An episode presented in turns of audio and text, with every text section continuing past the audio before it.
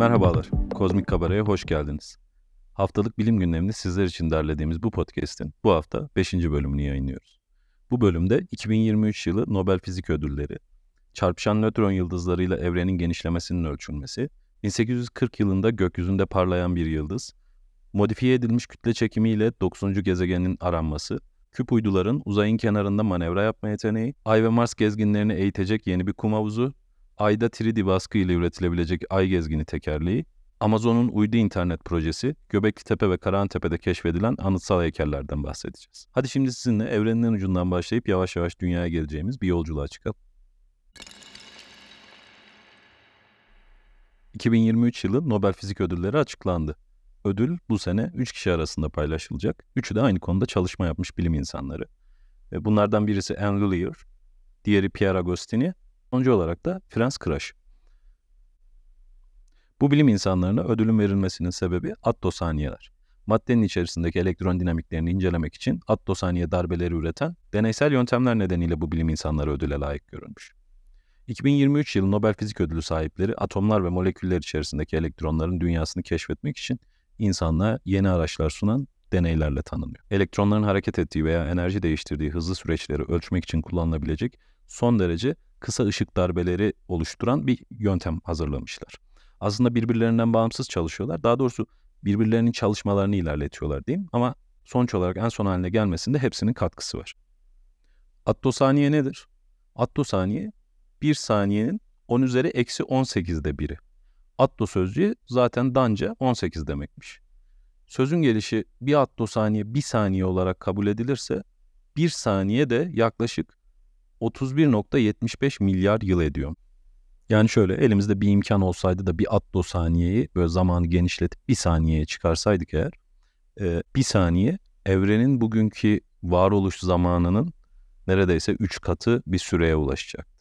Yani bir attosaniye bir saniye olsaydı bir saniye evrenin bugüne kadarki tüm geçirdiği zamanın neredeyse 3 katı bir süreye yayılmış olacaktı. Çalışmalarda ilk kıvılcımı çakan Anne Lullier, 1987'de kızılötesi lazer ışığının bir soy gazdan geçirildiğinde birçok farklı üst ışık tonunun ortaya çıkardığını keşfetmiş. Anne Lullier aynı zamanda böyle çok tatlı bir hanımefendi. Fotoğrafları vardı. Nobel ödülünü kazandığı haberini aldığında dersteymiş. Dersten muhtemelen asistanı çağırıyor ve eline bir cep telefonu veriyor telefondan konuştuğu anı da fotoğraflamış. Daha sonra da geriye dönüp dersini vermeye devam etmiş. Ya o sınıfta olan öğrencilerden biri olmak isterdiniz herhalde.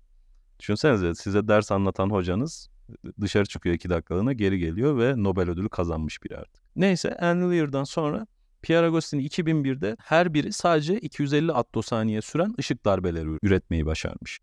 Bundan sonra da Franz Crash 650 attosaniyeye kadar süren tekil ışık darbelerini izole etmeyi mümkün kılmış. Yani 250 attosaniye kadar kısa süreliğine ışık darbeleri üretmek bulunmuştu ama bunların her birini ayrı ayrı izole etmeyi veya incelemeyi mümkün kılan bir çalışma yoktu. Son çalışmada bunları izole etmek ve üzerlerine tek tek çalışmayla ilgili. Bütün bu katkılar daha önce takip edilmesi imkansız olan süreçlerin incelenmesini mümkün kılmış. Nobel Komitesi Fizik Başkanı Eva Olson şimdi elektronların dünyasına kapıyı açabiliriz. Attosaniye fizik, elektronlar tarafından yönlendirilen mekanizmaları anlama fırsatı sunar. Bir sonraki adım onları kullanmaktır demiş. Bu teknolojinin potansiyel uygulamaları birçok farklı alanda bulunmakta. Örneğin elektronikte bir malzemedeki elektronların nasıl davrandığını anlamak ve kontrol etmek önemlidir. Yine aynı zamanda attosaniye tıp alanında da kullanılabilecekmiş. Aynı konuda hafta sonu Barış Özcan da bir YouTube videosu yayınladı. Eğer biraz daha bu konuyu dinlemek istiyorsanız o videoya da bakmanızı öneririm. Çarpışan nötron yıldızları evrenin genişlemesini ölçmeye yardımcı olabilirmiş. Eğer üçüncü bölümü dinlediyseniz yanlış hatırlamıyorsam üçüncü bölümde bahsetmiştik. Evrenin genişleme hızının Hubble sabiti olarak adlandırıldığı ve Hubble sabitinin aslında hiç de sabit olmadığını, farklı ölçüm yöntemleriyle farklı sonuçlar verdiğinden bahsetmiştik. Şimdi bilim insanları bu Hubble sabitindeki tutarsızlığı gidermek için yeni bir yöntem önermişler. Bu da çarpışan nötron yıldızları. Çarpışan nötron yıldızlarını gözlemleyerek astronomların Hubble gerilimini yani bu aradaki farkı azaltabileceğini ve sabit tutarlı ölçümler üretebileceklerini savunmuşlar. Araştırma Kopenhag Üniversitesi'ndeki ve Bohr Enstitüsü'ndeki astrofizikçiler tarafından yönetilmiş. Şimdi nötron yıldızları çok yoğun bir yıldızın yok olmasıyla oluşan yıldızlar. Ve evrende nadir olarak, gerçi evrende hiçbir şey nadir değil çünkü her şeyin sayısı çok fazla. Bu iki nötron yıldızı da birbirinin etrafında dönerek ve sonunda birleşerek bir patlama yani kilonova oluşturuyor. Bir de süpernova vardı. O yıl, tek bir yıldızın patlaması. Bu patlama oldukça simetrikmiş. Çalışmada aslında bu simetri üzerine şekillenmiş. Bu kilonova olayları sırasında ne kadar ışık yayılacağı tam olarak tespit edilebiliyormuş. Ve bu yayılan ışık yani parlaklık dünyaya ulaşan ışıkla karşılaştırılarak astronomlar kilonovanın mesafesini ölçebiliyorlarmış. Böylece kilonovaları içeren galaksileri olan mesafeyi hesaplamak için de yeni ve bağımsız bir yöntem oluşmuş. Şimdi burada şöyle bir şey var. Daha önceki ölçüm yöntemleri de bu ölçüm yöntemi de aslında bir şeye dayanıyor. Şöyle ışık kaynağındaki ışığı bilmemiz gerekiyor, hesaplayabilmemiz gerekiyor. Bize olan mesafesini bilmemiz gerekiyor. Bize gelen ışık evrenin genişlemesinden dolayı dalga boyu değiştirdiği için bu sefer evrenin genişleme hızını bu verilerle ölçebiliyoruz. Yani bize ne kadar olduğunu bildiğimiz bir ışık kaynağı sunmuş oluyor bu kilonovalar araştırmaya göre. Ekip bu yeni yöntemin potansiyelini göstermek için 2017 yılında astronomlar tarafından gözlemlenen bir kilonova üzerinde çalışmış. Elde edilen hesaplama iki farklı yöntem var demiştik. Bu yöntemlerden biri olan kozmik arka plan ışıması üzerinden hesaplanan değere daha yakın çıkmış. Ancak bilim insanları şu ana kadar sadece bir vaka çalışması var ve sağlam bir sonuç elde etmek için daha birçok örneğe ihtiyacımız var demişler. Sakarina'nın 1840 yılındaki patlamasına ne sebep oldu? Şimdi aslında burada büyük patlama olarak galiba çevirebiliriz. Great Eruption olarak İngilizcesi geçiyor ama yani büyük bir patlamadan başka bir çevirisi yok herhalde. Arada büyük patlama diyebilirim haberi anlatırken. Ama bu bizim bildiğimiz Big Bang değil. Şimdi 1840 yılında bu yıldız yani Eta Carina aniden parlamaya başlamış. Ve 1843 yılında gökyüzündeki ikinci en parlak yıldız haline gelmiş. Eta Carina olarak bilinen bu yıldızın parlaklığında daha önce de değişiklikler gözlemlenmiş. Ancak bu bahsettiğimiz değişiklik o kadar ani ve dramatik olmuş ki işte buna e, Great Eruption adını vermişler. Bu patlamanın gizemi şu. Bu olay bir süpernova gibi görünüyor aslında ilk başta astrofizikçilere. E, ancak bir yıldız yok olmuyor. Süpernovalarda bir yıldızın yok olması gerekiyor. 1843'ten sonra yıldız solmaya başlamış. O zamandan beri de parlaklığında küçük değişiklikler yaşanmış. Şu anda da halen var olan bir yıldız. Bu nedenle astronomlar böyle süpernova gibi görünen bir patlamanın yıldızı halen yok etmemiş olmasının sebebini merak etmişler ve araştırmaya başlamışlar. Şimdi Eta Carina'nın yapısından biraz bahsedelim. Bu yıldız aslında tek bir yıldız değil. Bir yıldız sistemi. En az iki yıldız içerdiği tespit edilmiş. Bu arada galakside, evrende gerçekten ikili üçlü yıldız sistemleri çok fazla. Ee, bizim yıldızımız tek başına dolaştığı için bu biraz bize farklı gelecek ama birçok iki, ikili üçlü yıldız sistemi var. Şimdi bu yıldızlardan büyük olanı 100 güneş kütlesinde hesaplanmış. En parlak olanı da bu tabii ki. Küçük olansa yaklaşık 30 güneş kütlesinde. İki yıldız 1841 yılındaki patlama sonucu oluşan bir bulutsunun içerisindeler şu anda. Bu bulut suda yaklaşık 40 güneş kütlesi gaza sahip. Bilim insanları bu bulut sudan gelen X ışını e, emisyonlarını ölçmüşler ve iki tane dış halka bulmuşlar bulut suda. Yani iki farklı katman var. Bundan dolayı da olayın tek bir aşamada değil, iki farklı aşamada gerçekleştiğini düşünüyorlar. Aslında bu çalışmanın sonunda ulaşılan sonuç bu. Yani iki farklı gaz katmanının bulunması ve iki farklı olayın olması. Peki yıldızın 1840 yılındaki bu aşırı parlamasının sebebini anlayabildik mi? Ya hem bir süpernova gibi görünüp hem de bir süpernovanın olmamasının sebebini. Aslında hayır bu çalışma bize bunu sunmuyor. Yine simülasyonlar yapılmış. Evet şu andaki oluşan bulutsunun işte belli başlı olaylar sonucu oluşabileceği hesaplanmış. Ama tam olarak sebebini bu araştırma söyleyemiyor maalesef.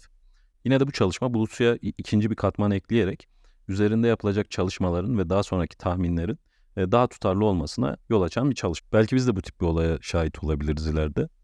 Bir, birdenbire fark etmeyeceğimiz derecede sönük olan bir yıldızın gökyüzündeki en parlak ikinci yıldız olduğunu düşünün. Başımıza bir iş gelmeyecekse açıkçası ben böyle bir şeyi görmek isterim. Modifiye edilmiş kütle çekimi teorisi gezegen 9. ağabey olabilir mi? Fizik öğrencileri ileri seviye derslere geldikçe ilk derslerde öğrendikleri basit Newton dinamiklerinin evreni anlamak için tam olarak doğru modeller olmadığını görüyorlar. Eğer bir şey çok büyük veya hızlı olursa göreliliğin alanına giriyor. Eğer çok küçük olursa da kuantum mekaniğiyle uğraşmak zorunda kalıyorlar. Basit Newton fiziği ise kabaca bir elmanın düşmesiyle dünyanın güneş etrafında nasıl döndüğüne kadar olan olayları açıklamaya yetecek bir kapasiteye sahip. Bazı astronomlar daha karmaşık olayları anlamak için bildikleri Newton dinamiklerini değiştirmeleri gerektiğini öne sürmüşler. Bu da değiştirilmiş ya da modifiye edilmiş Newton dinamikleri teorisini ortaya çıkarmış. Bunun kısaltması da MOND yani Modified Newtonian Dynamics. E, galaktik dönüşü anlamak gibi bazı şeyler için doğru olduğunu da yani tutarlı olduğunu da bu teorinin kanıtlamışlar. Peki onu daha yakın bir yerde kullanmayı denemişler mi? Evet denemişler. Bir gezegen 9 iddiası var haberin başında bahsettiğimiz. Birçok kişi hatta birçok astronom dışarıda bir yerlerde 9. bir gezegenin olduğunu inanıyorlar. Kanıt olarak da Kuiper kuşağındaki gök cisimlerinin hareketlerini gösteriyorlar. Bu Kuiper kuşağı nedir diyecek olursanız Güneş'in dış halkası diyebiliriz. Yani bildiğimiz şu anda gezegen olarak sınıflandırdığımız bütün gezegenlerin ötesinde bayağı yoğun bir şekilde birçok kaya, göktaşı hatta cüce gezegen bulunmakta. Bu zaten e, bilim insanları tarafından biliniyor. Hatta çoğu zaman aslında bu gördüğümüz göktaşları kuyruklu yıldızlarda bu Kuiper kuşağından e, yolları bir şekilde sapıp hani çarpışmalarla falan yörüngesinden çıkıp güneşe doğru yolculuk yapmaya başlayan gök cisimleri. Bu donmuş asteroitlerin güneş sistemi boyunca hareketlerinin güneşten yaklaşık dünyaya göre 500 kat daha uzakta ve dünyanın 5 katı büyüklüğünde dev bir gezegenle açıklanabileceğini düşünüyorlar. Ancak bu teorinin büyük bir engeli var. Kimse 9. gezegeni bulamadı. En azından henüz bulamadılar. Ve artık teleskoplarımızın çok çok güçlü olduğu düşünüldüğünde e, halen kanıtın yok olması bilim insanlarını biraz aramaktan vazgeçirip galiba gerçekten yok demeye itmiş olabilir. Bu arada bu hesaplamalarla gezegen bulunması işi çok önceden beri var. Newton de çekimi teorisini ortaya attıktan sonra zaten Uranüs falan da bu teoriye göre bulunuyor. Yani direkt bakarak bulunan gezegenler değil bunlar. Tesadüf eseri keşfedilen gezegenler değil. E, bu şekilde kütle çekimindeki anomalilerle, tahminlerimize göre olan anomalilerle başka gezegenleri bulmamız. Şimdi bu modifiye edilmiş kütle çekimi teorisi özellikle galaksi çekirdeğinin güneş sistemindeki cisimler üzerindeki etkisini ölçmekte ve modellemekte e, iyi olduğu söylenmiş. Tabii güneşe yakın olan gezegenler ve asteroitler için bu galaksinin kütle çekimi etkisi çok önemli değil. Onlar güneşle beraber hareket ediyorlar. Çünkü güneşin uyguladığı kütle çekimi galaksinin merkezinin on, onlar üzerindeki uyguladığı kütle çekiminden çok çok daha fazla. Ancak bir nesne güneşten yeterince uzaklaştığında galaktik çekirdeğin, galaksinin merkezindeki kara deliğin çekim kuvvetleri de onu biraz biraz kontrol etmeye başlıyor bu teoriye göre. Sonuç olarak bu modifiye edilmiş Newton teorisi Kuiper kuşağındaki gök cisimleri üzerine uygulandığında, daha önce gözlem yaptığımız gök cisimleri üzerine uygulandığında tam olarak uyduğunu göstermiş. Başka bir deyişle gezegen 9 hakkında çok fazla spekülasyona yol açan Kuiper kuşağındaki yörünge mekaniği aslında galaktik çekirdeğin çekim kuvveti hesaba katılarak tamamen normal bir şekilde açıklanabilmiş. Kabul ediyorum yeni bir gezegenin keşfedildiğine ilişkin bir habere kıyasla çok tatmin edici bir haber olmadı bu. Ancak gezegen 9 iddiası yeni değil. Daha önceden de Uranüs üzerinde yapılan gözlemlerdeki ufak bir hatadan dolayı başka bir gezegen aranmış yıllarca. Sonra gözlemler tekrar kontrol edildiğinde 3 farklı gözlemin olduğunu, bunlardan birinin diğerlerinden farklı olduğu için göz ardı edildiğini ama onu hesaba katarsak da ayrıca bir gezegen aramaya gerek olmadığı ortaya çıkmıştı. Bugün de bu bilgi aynı şekilde devam ediyor. Yine bu sefer de Uranüs değil Kuiper kuşağındaki gök cisimleriyle ilgili bir gezegen 9 beklentimiz vardı. Bu beklentimiz de bir hesap değişikliğiyle açıklanmış oldu. E, halen yeni bir gezegen yok yani. Artık uyduların kanatları var.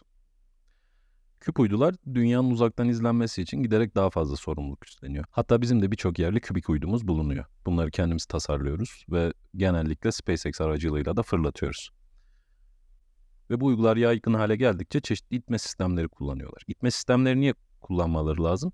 Çünkü bu uydular genellikle böyle atmosferle uzayın tam sınırında bir yerde oluyorlar ve az da olsa bir hava sürtünmesi var. Bu sebeple dünyaya düşmemeleri için e, böyle kendi yörüngelerini ufak tefek ayarlayabilecek e, küçük itki sistemlerine sahip oluyorlar. Ancak İspanya yeni fırlatacağı bir uydu setiyle hiç itme sistemi kullanmayacağını açıklamış. Bu uydu setinin kısa ismi Anser. Anser de İspanyolca'da yaban kazı anlamına geliyormuş. İspanya'da bulunan barajları ve gölleri izlemek için tasarlanmış üçlü bir uydu setiymiş Anser. Yaban kazı uydu için oldukça uygun bir isim olmuş. Çünkü kanatlarını itki sistemi olarak kullanacaklar.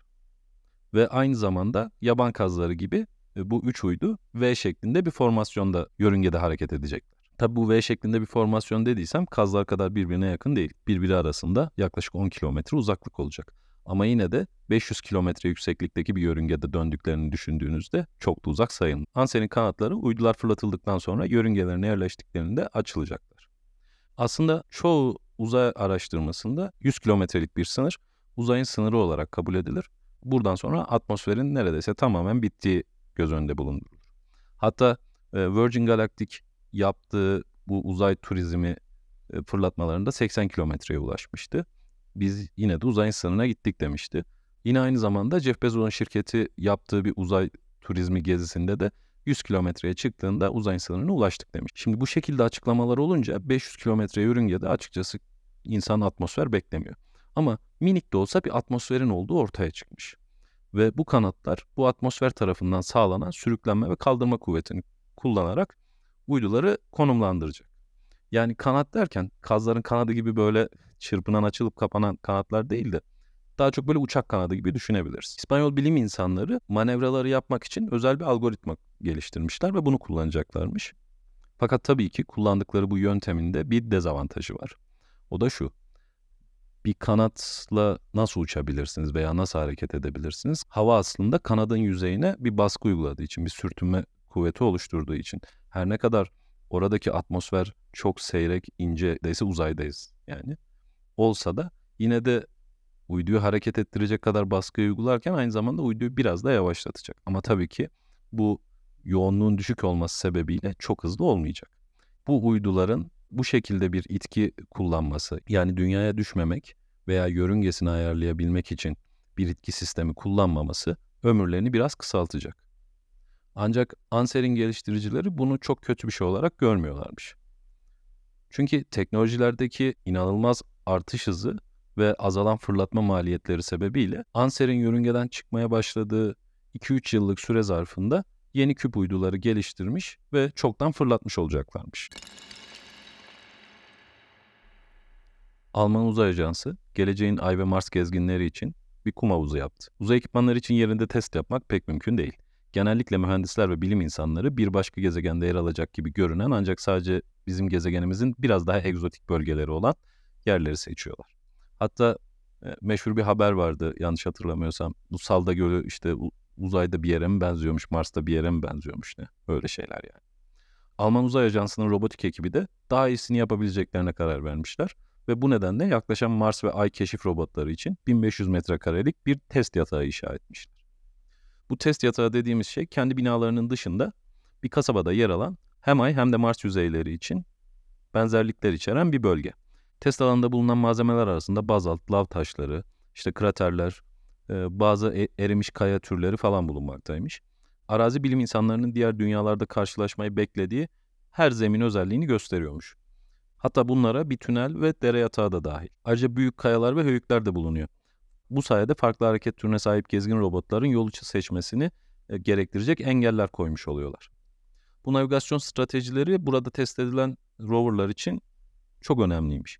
Bu alan özellikle Alman ve Fransız ortak yapımı olacak. Mars üzerinde hareket edecek Phobos rover'ı için tasarlanmış. Ama başka e, roverlar için de kullanılacakmış. Test yatağının tabii ki bazı dezavantajları var boyut olarak halen çok küçük. 1500 metrekare küçümsenecek bir şey olmasa da çok da büyük bir yer değil.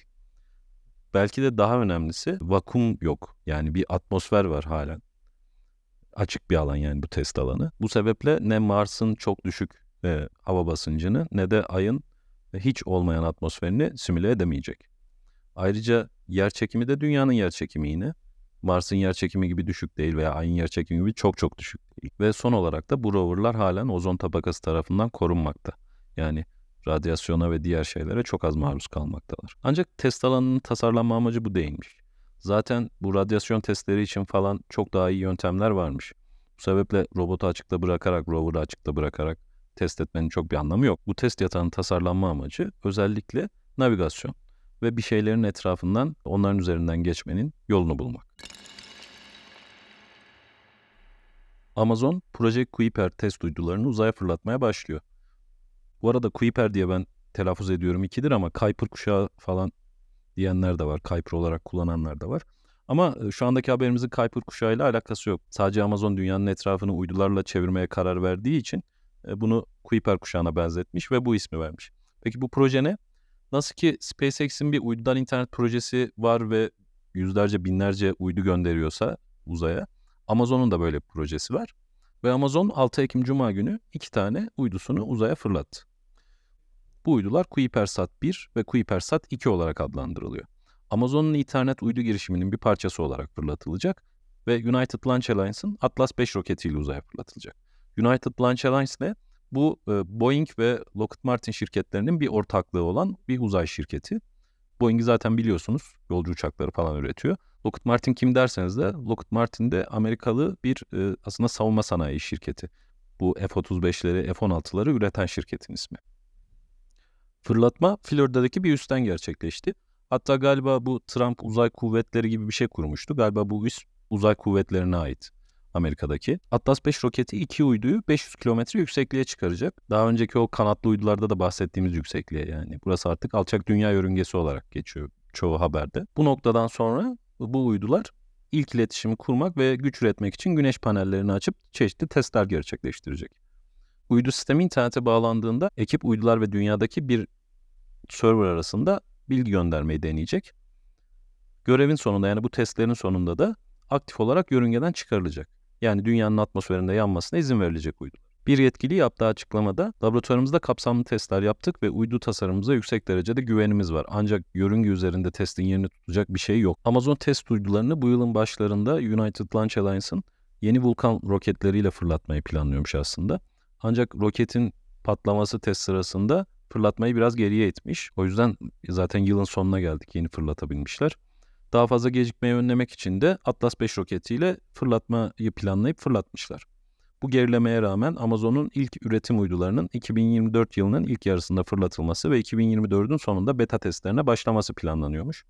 Şirket alçak dünya yörüngesinde 3200'den fazla uyduya sahip olmayı planlıyor. Bu da şu anda 4000'den fazla uyduya sahip olan Elon Musk'ın Starlink'ine rakip yapacak. Sıradaki haber Türkiye'den. Göbeklitepe ve Karahantepe'de sürdürülen kazı çalışmalarında gerçek boyutlu bir yaban domuzu ve bir de insan heykeli bulunmuş. Karahantepe'deki çalışmalarda dönemin gerçekçi insan heykellerinden biri gün ışığına kavuşturulmuş. Gerçekçi bir yüz ifadesiyle tarih öncesi sanatın örneklerinden biri olan heykel 2.3 metre yüksekliğindeymiş. Kültür ve Turizm Bakanlığı tarafından yapılan açıklamaya göre Taştepeler projesi kapsamında 2023 yılında 9 arkeolojik alanda sürdürülen kazı çalışmalarında insan ve hayvan heykelleri ortaya çıkarılmış. Yapılan çalışmalar sırasında Göbekli Tepe'de kireç taşından yapılmış gerçek boyutlu bir yaban domuzu heykeli bulunmuş. Yüzeyinde kırmızı, beyaz ve siyah boya kalıntıları görülmüş. O dönemden günümüze uzanan ilk boyalı heykel olma özelliğini taşıyor bu heykel. Göbekli Tepe'de keşfedilen yaban domuzu heykeli H şeklinde bir sembole, bir hilale, iki yılan ve üç insan yüzü ya da maskesi olduğu tahmin edilen süslemelere sahipmiş ve bir seki üzerinde bulunuyormuş. Karantepe'de yürütülen kazı çalışmalarında ise ki Karantepe'yi biraz açmak lazım. Karantepe de aynı böyle Göbekli Tepe gibi bir kaza alanı. Gerçekten oradan da çok şaşırtıcı bulgular çıkıyor. Ama Göbekli Tepe kadar popüler değil. Daha sonra keşfedildiği için o kadar popüler olmasa da yani benim tahminim tabii arkeolojiyle ilgili bir bilgim yok çok fazla ama sanki böyle Karahantepe ileride Göbektepe'yi geçecekmiş gibi bu arada. Neyse Karahantepe'de yürütülen kazı çalışmalarında ise dönemin gerçekçi insan heykellerinden biri ortaya çıkarılmış. Gerçekçi demesinin sebebi aslında 2,5 metre yani 2.3 metre yüksekliğindeki heykelin boyutu değil de özellikle yüz ifadesi. Bu yüz ifadesi bu kadar gerçekçi bir yüz ifadesi tarih öncesi sanatın en eşsiz örneklerinden biriymiş.